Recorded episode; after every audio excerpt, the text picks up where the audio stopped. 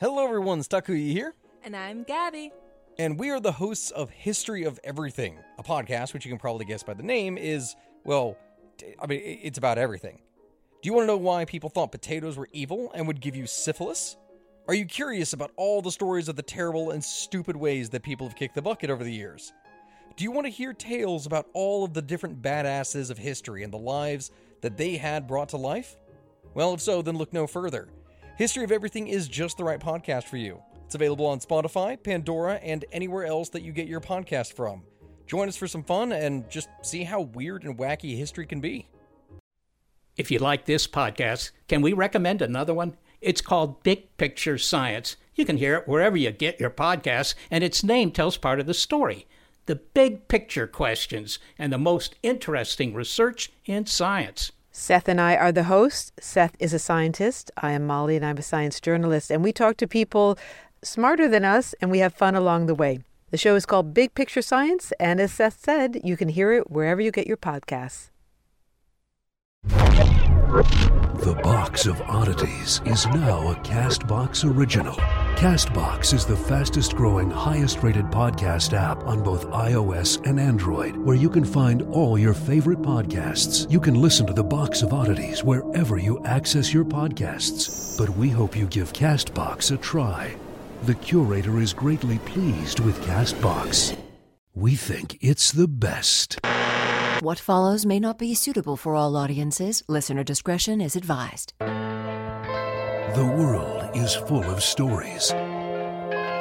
Stories of mysteries, of curiosities, of oddities.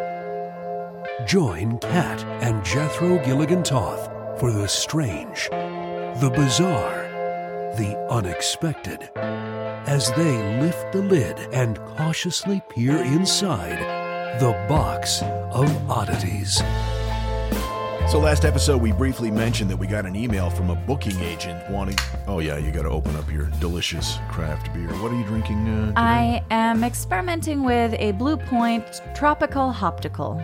we had mentioned briefly that we got a an email from a from a booking agent who was interested in seeing if we were interested in in, in doing live box of oddities shows. The answer is yes. the answer is yes. I want you to finish your story desperately, but I also have to say the idea of doing it makes me very happy, very excited, and also a little nauseated, like all the way through me. All the way through. Yep, from Yeah. my toes to my this middle bit in my neck. we spoke to them and uh, we are in the process of finalizing a deal where perhaps our first show will be in Nashville, Tennessee. I'm so excited.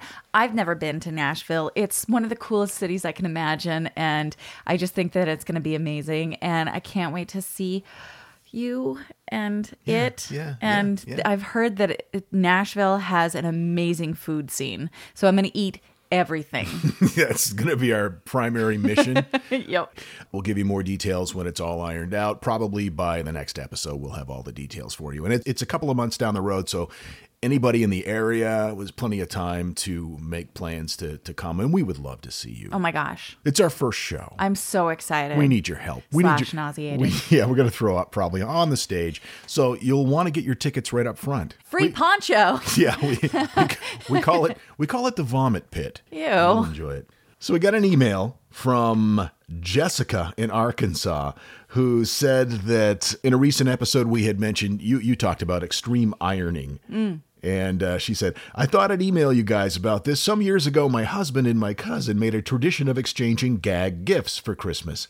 Uh, they've given each other a fantastic array of hilarious gifts, such as an inflatable fruitcake, a pillowcase with a topless Nicolas Cage emblazoned on it. I want that so bad.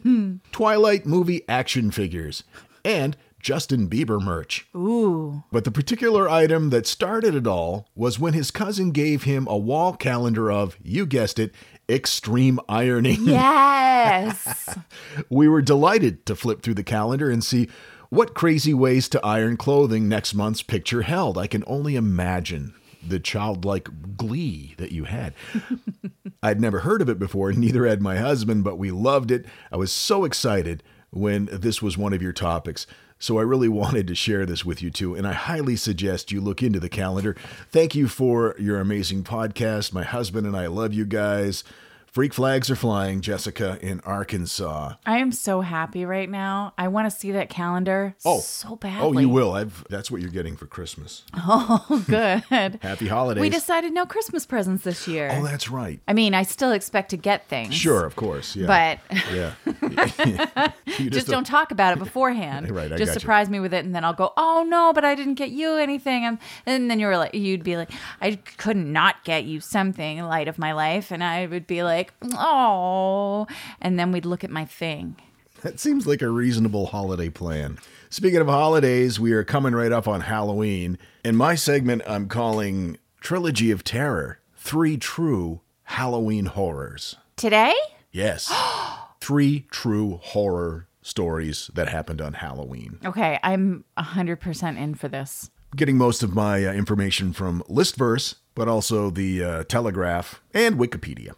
On Halloween night, Ooh, I'm so excited. 1957. okay, I'm there. Peter and Betty Fabiano were just getting ready for bed. They heard the doorbell ring. It was after 11 o'clock at night. So it was, you know, it was a bit late for trick or treaters, they thought. Sure.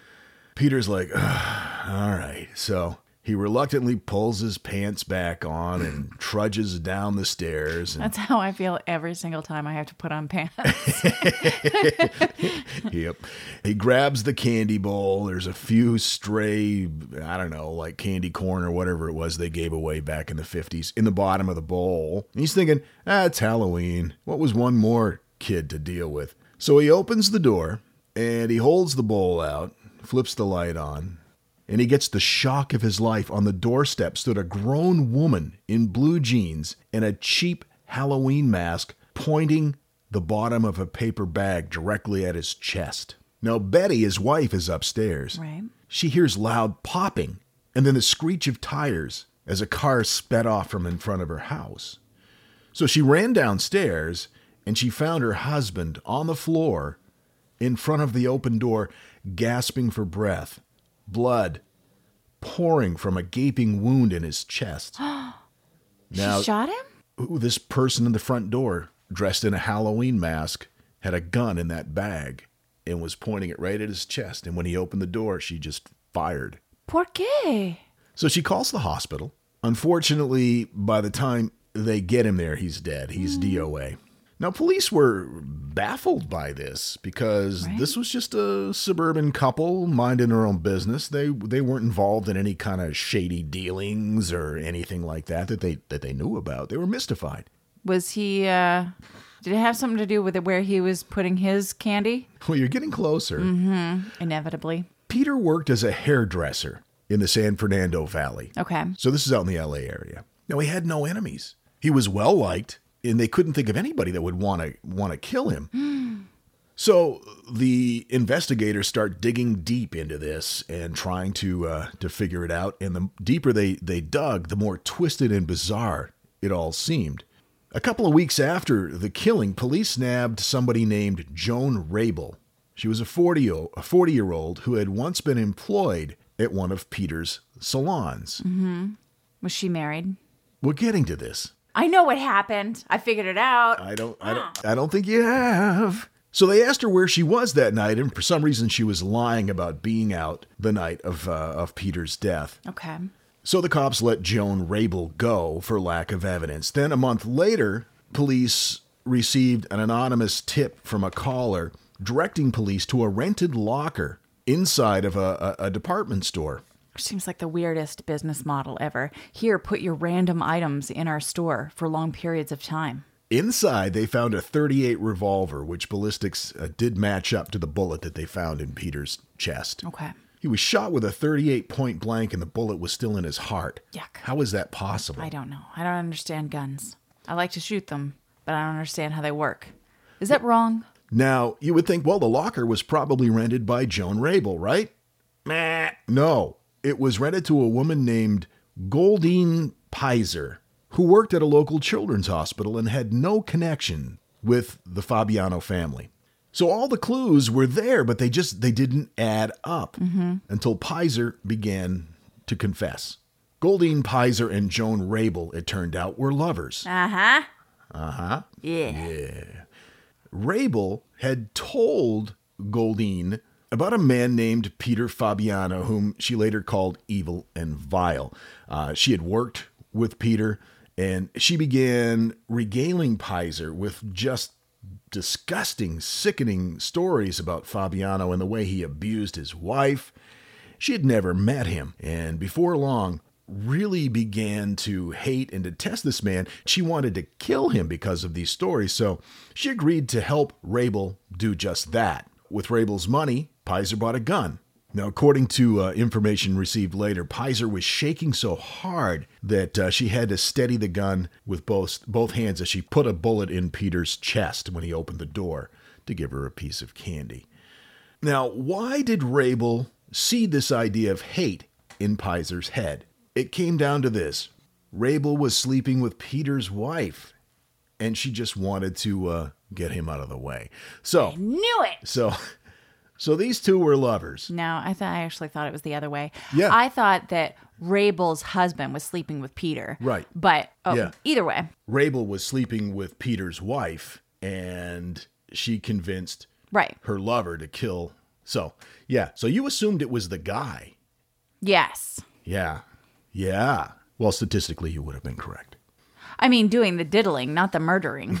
yeah. I Yeah. assumed that a female had done the murdering. Well, the female did the murdering and the diddling. Right. They were diddly murderers. Pick one or the other. Honestly, how do you have time for that? I'm just kidding. Don't diddle or murder. And that was a Yeah. joke. Yeah, it was a joke. Both agreed to a plea deal for second degree murder and life in prison. That was back in 1957 Okay. on Halloween night.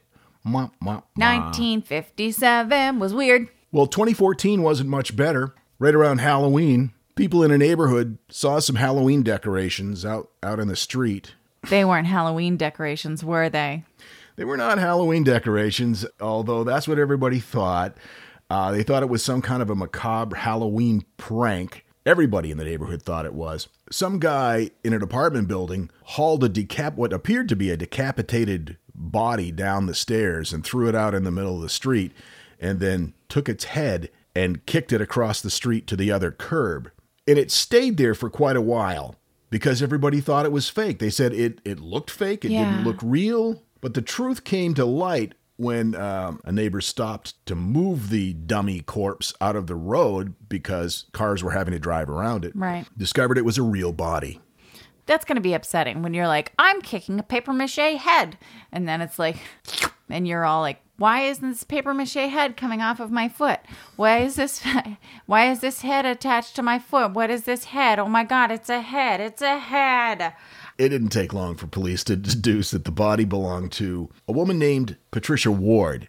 She was a 66 year old professor at New York's Farmingdale State College. Now, when they received the call, they were police were already in the area because they had reported to the scene of a train accident in the area. What had happened was uh, some guy had wandered down to the train tracks and committed suicide by jumping in front of an oncoming train. That guy was 35 year old Derek Ward. He was the son of Patricia Ward, the headless corpse in the street. Oh my goodness. He had a history of mental illness. And he uh, it appeared as though he was on the road to recovery, but something happened and and he snapped on Halloween. Uh, he beheaded his mother, dragged the body out of the apartment down the stairs and through the front door of the building. And uh, after leaving the body in the street, he calmly walked away and leaped in front of an oncoming train. Nobody knows why. Um, that's awful for sure. That's, I don't like that. I think the most horrifying thing about it, be- besides the obvious things, is that nobody really knows what happened. Right. They don't know, you know, obviously the guy was mentally ill, Sure. but what led to it, we'll, we'll never know.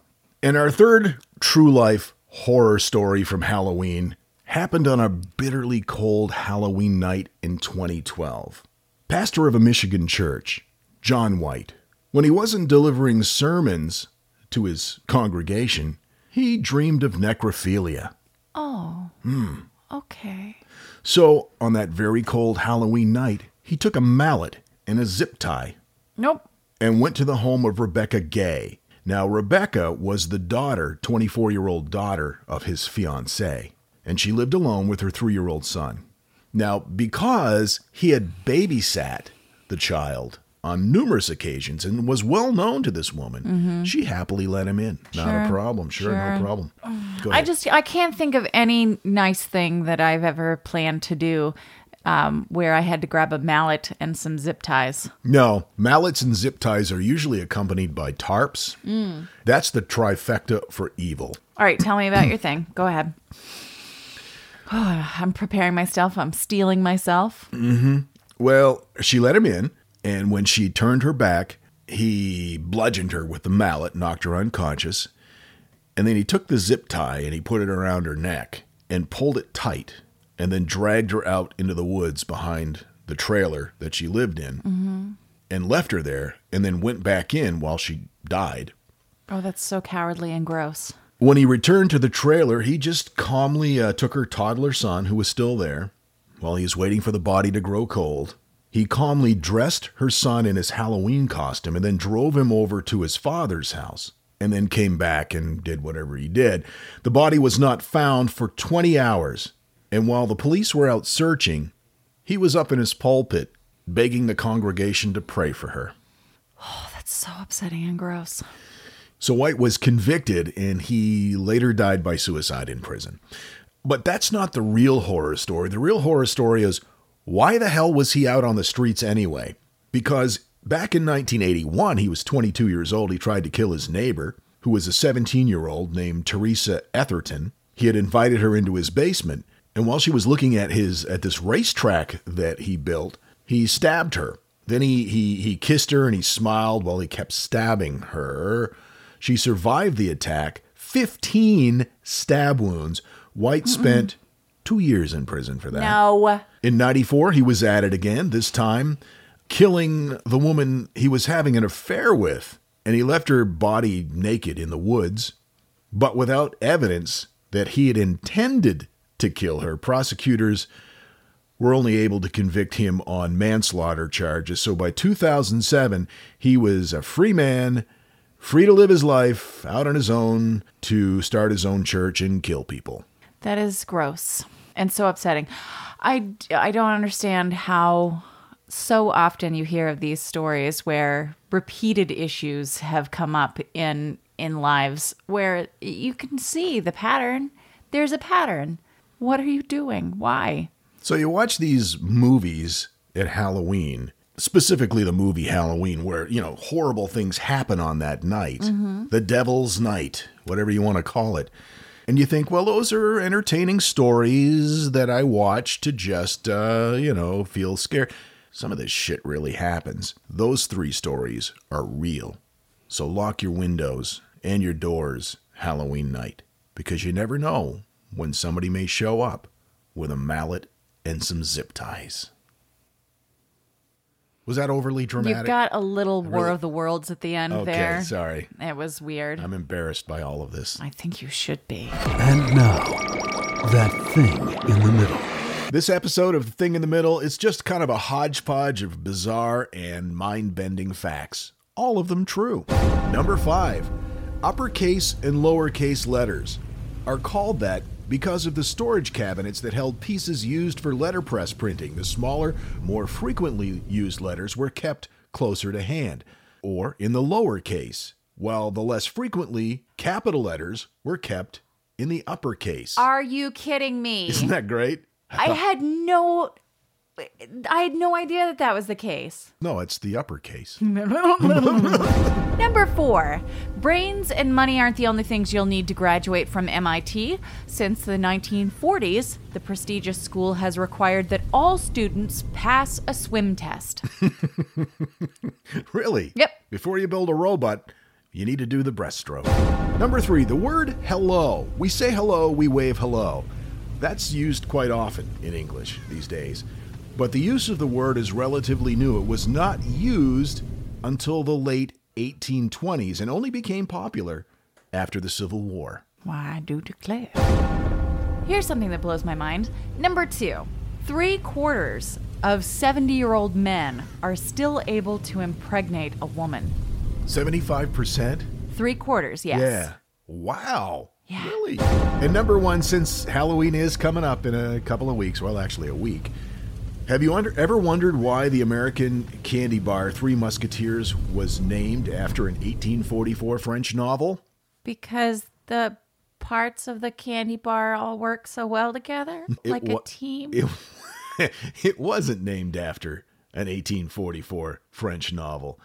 It was because the Three Musketeers bars were originally three small bars in one package. The bars were chocolate, strawberry, and vanilla, but due to wartime shortages in the 1940s, they became one singular chocolate only affair in 1945. I'm so glad. Who wants to eat a strawberry strawberry chocolate? chocolate bar. Gross. That's gross. The Box of Oddities with Kat and Jethro Gilligan Toth. Listen to this. Crusted grilling cheese with sumac roasted veggies. Shut up. That's what we're getting this week. Seven grain chilies rellenos with avocado salsa and zesty crema. I can't even say it because it's my smile is too large and the words come out of it stupid. and you're drooling. I'm not drooling. HelloFresh is what we're talking about. And we love HelloFresh. Each box is made up of fresh, responsibly obtained ingredients from carefully selected farms and high rated, trusted sources. You get the best of the best. If you're like me, you can't even really pick out a good avocado at the store. You're getting better. I'm trying. And that's a great point because one of the things that you can uh, look forward to with HelloFresh is you can start to feel confident when cooking HelloFresh with simple recipes that are outlined on pictured step by step instruction cards. It makes it so you're cooking these incredible meals, even though maybe you're not the best normally outside of the HelloFresh cooking world. If you have somebody over for dinner, it's a great way to impress them. Oh my gosh, it's true. If I were dating, I would date cook HelloFresh meals. Cooking becomes something you actually want to And I would do. ask him to leave because I want to eat all of it. But it, it really does. It becomes something you want to do as opposed to being a, a, chore. It's fun to cook with HelloFresh. They uh, they send you all these fresh ingredients and the instructions on how to create delicious meals right in your kitchen. in pre measured, handy labeled meal kits so you know which ingredients go with which recipe. There's no waste. It's amazing. And right now, for a total of $60 off, that's $20 off your first three boxes. Visit HelloFresh.com slash box60. Enter the promo code BOX60. Get delicious filling meals delivered right to your door every week for less than $10 per serving and free shipping for a total of $60 off. That's $20 off your first three boxes. Visit HelloFresh.com slash box60 and enter promo code box60. You're getting that amazing, delicious food and supporting the box of oddities. We love HelloFresh. You will too. Give it a try. So, for small business owners and people who make their own amazing things, the important time to look professional, to look polished and prepared is right now. Those moments happen all the time, and having a business card that shows that you are a professional and you are for real is so important. We were at a convention not long ago and we had just got our business cards done from Vistaprint and we're proudly handing them out. And there's one guy who who didn't really think ahead and didn't have business cards. He was writing down his information. Well, he gave us his information. He had written it on a band-aid wrapper. And that just seems really unprofessional. I know a guy who takes other people's business cards and then just writes his own information on those business cards and oh. hands them back out. Come on. No one's going to take you seriously. Vistaprint uses only carefully selected inks and responsibly sourced paper stocks. That's important to me. And when you're in business, especially when you're a small business owner, you look for opportunities, and your next big opportunity is coming right now, so pay attention. All it takes to feel like you're ready to own the now is 10 bucks. A low price to have the confidence that you're always ready to make an impression or get seen in a new way. A custom business card from Vistaprint. Vistaprint wants you to do something great for your business right now, which is why our listeners will get 500 high quality custom business cards starting at $9.99. Use code BOX1 at Vistaprint.com. That's box one at Vistaprint.com, box one at Vistaprint.com. I just reordered. I got 500 more coming. It seriously took me five minutes, maybe, on the website to order these cards. So why not do it yourself? Because Vistaprint does want you to do something great for your business right now. Get 500 high quality custom business cards starting at $9.99. Use box1 at Vistaprint.com. Use code BOX1 at Vistaprint.com. That's code box1 at Vistaprint.com. You're getting 500 amazing business cards and supporting the show. And both of those things we approve of. Like finding a box of human remains in your attic, but without all those nagging detectives and reporters at your door. This is The Box of Oddities. All right, so it's your turn. What you got for me? Wow. Yeah, You got very bassy there. I'm a bassy kind of guy. I love your hat. Thank you. I'm wearing my top hat. I got a new top hat. Is it a top hat? Well, I think technically that's what it's called, but it may be more of like an opera hat. What- It's not a real tall top hat, it's a shorter top hat. I don't know what the specifications are for various hats. I'm going to look into it. I need more information about headwear. I think I think though that the top hat or whatever this hat is goes very well with my mutton chop sideburns. I agree. Anyway, it's your turn. What you got for me? Let me tell you about Levi Hutchins. He was an American inventor. In 1787, he created the earliest known personal alarm clock um, in the Americas. Built into a simple pine box, a gear mechanism set off a bell. The only problem was it could only go off at 4 a.m. he hadn't really worked that one out. Nope. No, 4 4 a.m. a.m.. every day, and you couldn't. That was it. You couldn't turn it off. You, it was every day, four o'clock.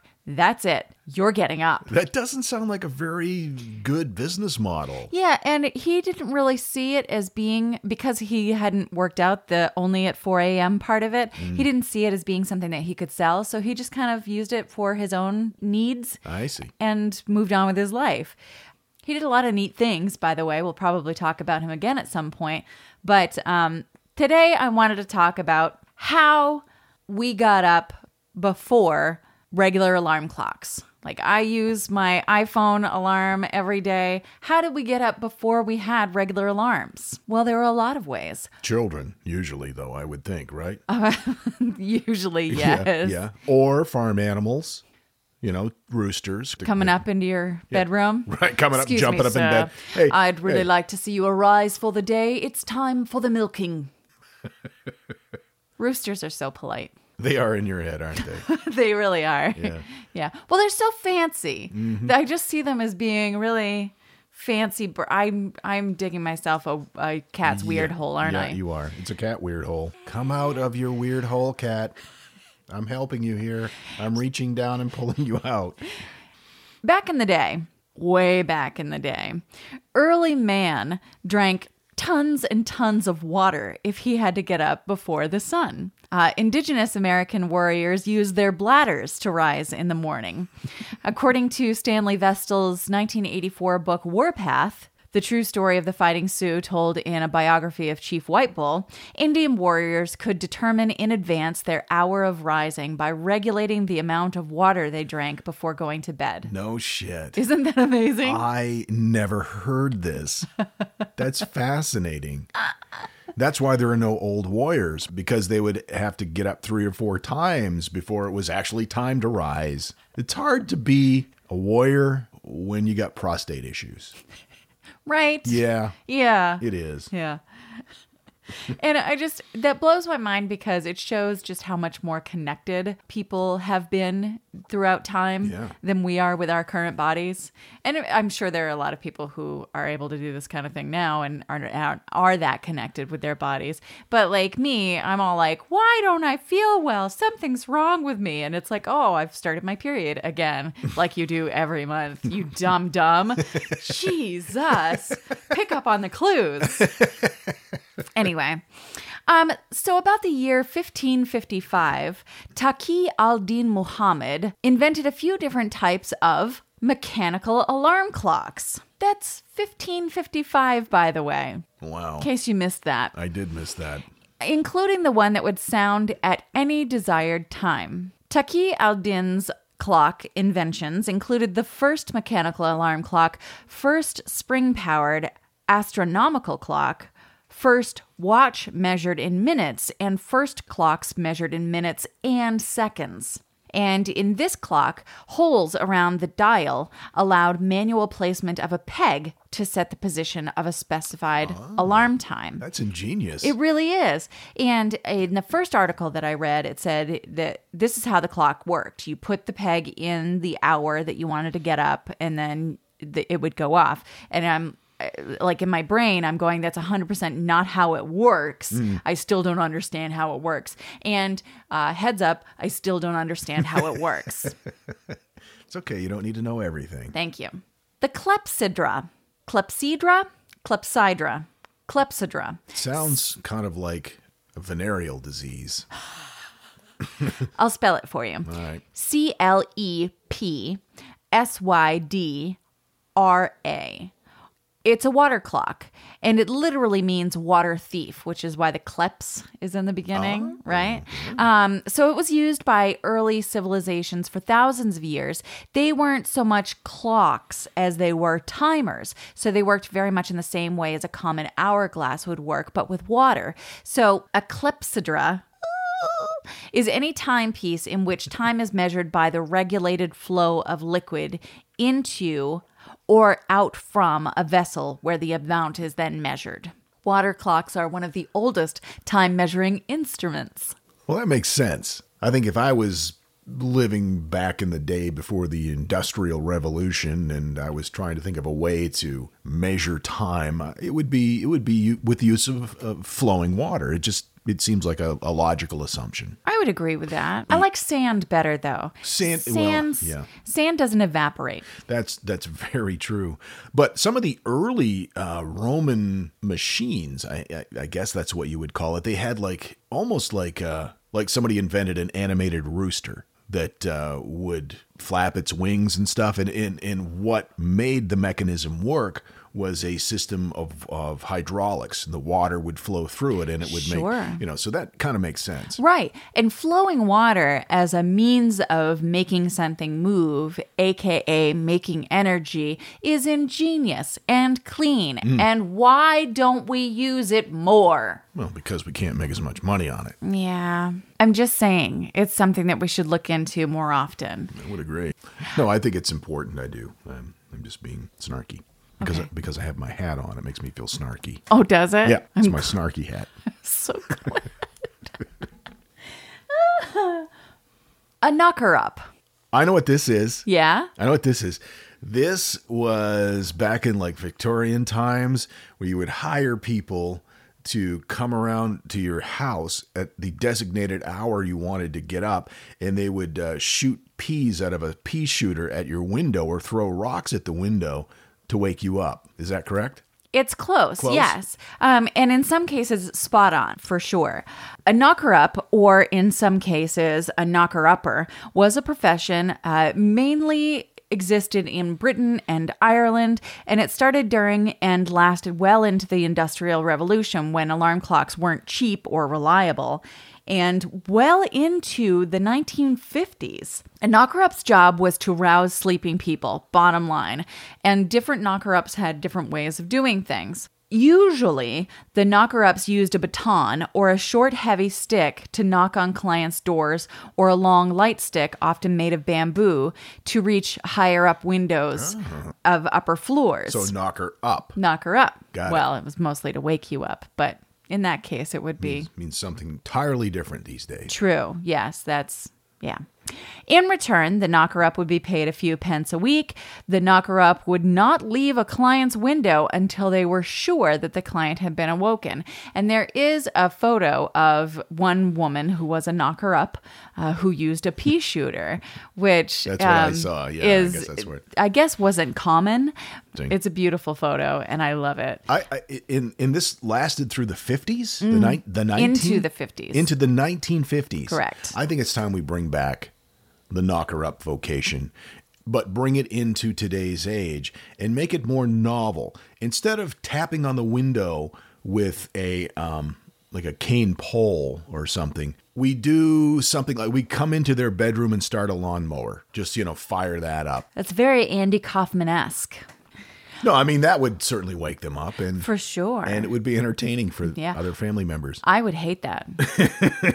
I'm just gonna, yeah. I'm one of those gentle waker uppers. Sure. I need sure. to like a string trimmer, in. maybe a string trimmer instead of a lawnmower. It's so funny because I had never heard this the term string trimmer until you and I were together, and so I still have to think about what Weed- you mean. weed whacker. Yeah. Okay. I have to think about what you mean when you say that, and I'm like string trimmer. I automatically, for some reason, when you say string trimmer, I think of eyebrow threading, and I uh, so in my head I'm like, what the hell does that? Why someone's gonna come in and like pluck your eyebrow? I don't get. Oh, Yeah, yeah. Oh. Although having somebody come in and thread your eyebrows while you're asleep would be a novel way to wake somebody up too. For sure. Mm-hmm. Yes, I suppose that's valid. Plus, dem brows. Girl. Girl. Okay, so that's what I have That's amazing. for you. I've never really had a problem with waking up at a designated time. I don't think I've ever overslept. I, I'm sure I have, but I can't recall any Right. time. You've used that as an excuse for not being to things on time, but that's not actually But why it's you weren't on time. no, I just didn't want to go. Usually, I'm it's sorry just, I'm late. I didn't want to be here. Yeah. Although I've gotten to a point now where that's all I say. I, you know, I, I'm invited to something I don't want to go to, and I would say, "Geez, you know, I I really wish I could be there, but I I just I, I really don't want to be." Yeah. You know, and Yeah. and, and I and that's I good. That's yeah. part of personal growth. Sure it is. Start saying no to things. start saying, and then and then get to a point where you don't make excuses why you're saying no. You just say no, I can't, and then beyond that, you tell them the real reason. No, I can't because I don't want to. Yeah. You know. Yeah. That's. I'd rather not. I'd rather not. Thank you very much. Yeah. And that's something that I've had to get much better at over the years. Uh, I'm always afraid of hurting people's feelings. Sure. And so a lot of times I'll come up with reasons why I can't, but sometimes it's just plain I don't want to. See, the thing is, I spent my whole life not wanting to hurt people's feelings. And Mm. so I would go to everything, and my life was miserable. so I started small, just saying no occasionally. Right. And then worked my way up to never leaving the house. Thank you very much. very proud of that. But no, I you know, I I can go to bed at night and and I'm wondering if there are other people listening that that do this too. I visualize in my head what time I want to wake up. I always wake up before that time. In fact, oftentimes I'll say, "Okay, I'm going to get up at uh, 6:15." And I will wake up at 6:14. Yeah. And I will turn the alarm off before it goes off. You do have Constantly. an amazing internal clock. It's weird. I found that I have a better internal clock than I ever thought that I did. Like if I'm doing something, uh, steeping coffee in the French press, for example, and I'll set the timer uh, via Alexa. I'll say like Alexa. Uh, set the timer for, for 10 minutes and then inevitably i'll ask her how much time is left because by that time you know i'm desperate for coffee please let me have some inside of me i need it and so i'll say alexa how much time is left? And she'll go, You have less than 10 seconds left on your 10 minute timer. And I'm like, Yes, yes, it's time. It's time. Turn off the timer. Ah. You uh you sounded a lot like Alexa. Oh. just just now. Remember that time that we convinced people that you were actually the voice of the McDonald's drive-through? Go ahead, do your McDonald's drive-through impersonation. I, I can't. I, I haven't heard it in so long. I, I need. Hello. Oh, okay, okay, okay.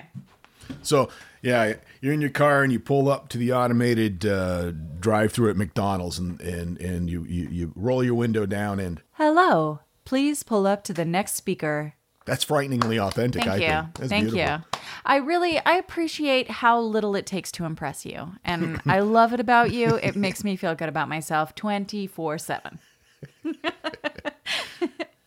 The box of oddities bakes on the internet and then kind of swells up a little bit and and gravy oozes out of the sides Ew. and then it comes out of the oven and we serve it to your phone. I don't know what I'm talking about. Hey, the box of oddities twice a week on Mondays and Thursdays and we will see you on Thursday. Until then, keep flying that freak flag. Fly it proudly, you beautiful freaks. And so, let it be known that the box of oddities belongs to you, and its fate is in your hands. The box of oddities commits to the telling of stories, stories of the strange, the bizarre, the unexpected. We wish to offer our deeply felt gratitude and appreciation for your patronage. TheBoxOfOddities.com. Copyright 2018. All rights reserved. So, Maslow's hierarchy of needs, it's like shelter, food, and water. And I think comedy's in there somewhere. Comedy should be really the number one need, in my opinion. I can go without food and water as long as I can laugh. Comedy is so important. and that's one of the reasons why I really like the history of stand up. We really love the history of stand up. It's a great podcast available on Castbox or Apple Podcasts, or wherever fine podcasts are sold or, or given away in this case. Comedian Wayne Federman teaches Andrew Steven and us about the history of stand up in a casual conversational history class. And there are clips from some of the most amazing comedians you can possibly imagine. And Wayne Federman's hilarious. He's been in movies like Step Brothers, and he's been in Curb Your Enthusiasm, comedy Bang Bang. 40 year old virgin. Yeah, he, and he was the head writer for Jimmy Fallon. He's also a professor of comedy at USC, so he knows his things. Check it out. It's the history of stand up. Box of Oddities gives it a big thumbs up. Hi, I'm Neil, And I'm Ken. and we are from the Triviality Podcast, a pub trivia style game show where a lack of seriousness meets a little bit of knowledge. Join us each week for an hour long game of general knowledge trivia featuring special guests from around the world, plus tons of extra themed episodes. If you want to improve your trivia game, Or you just want to scream at us in your car when we get easy questions wrong, then we're the show for you. Find Triviality on all your favorite podcast apps. but you know that because you're already listening to a podcast.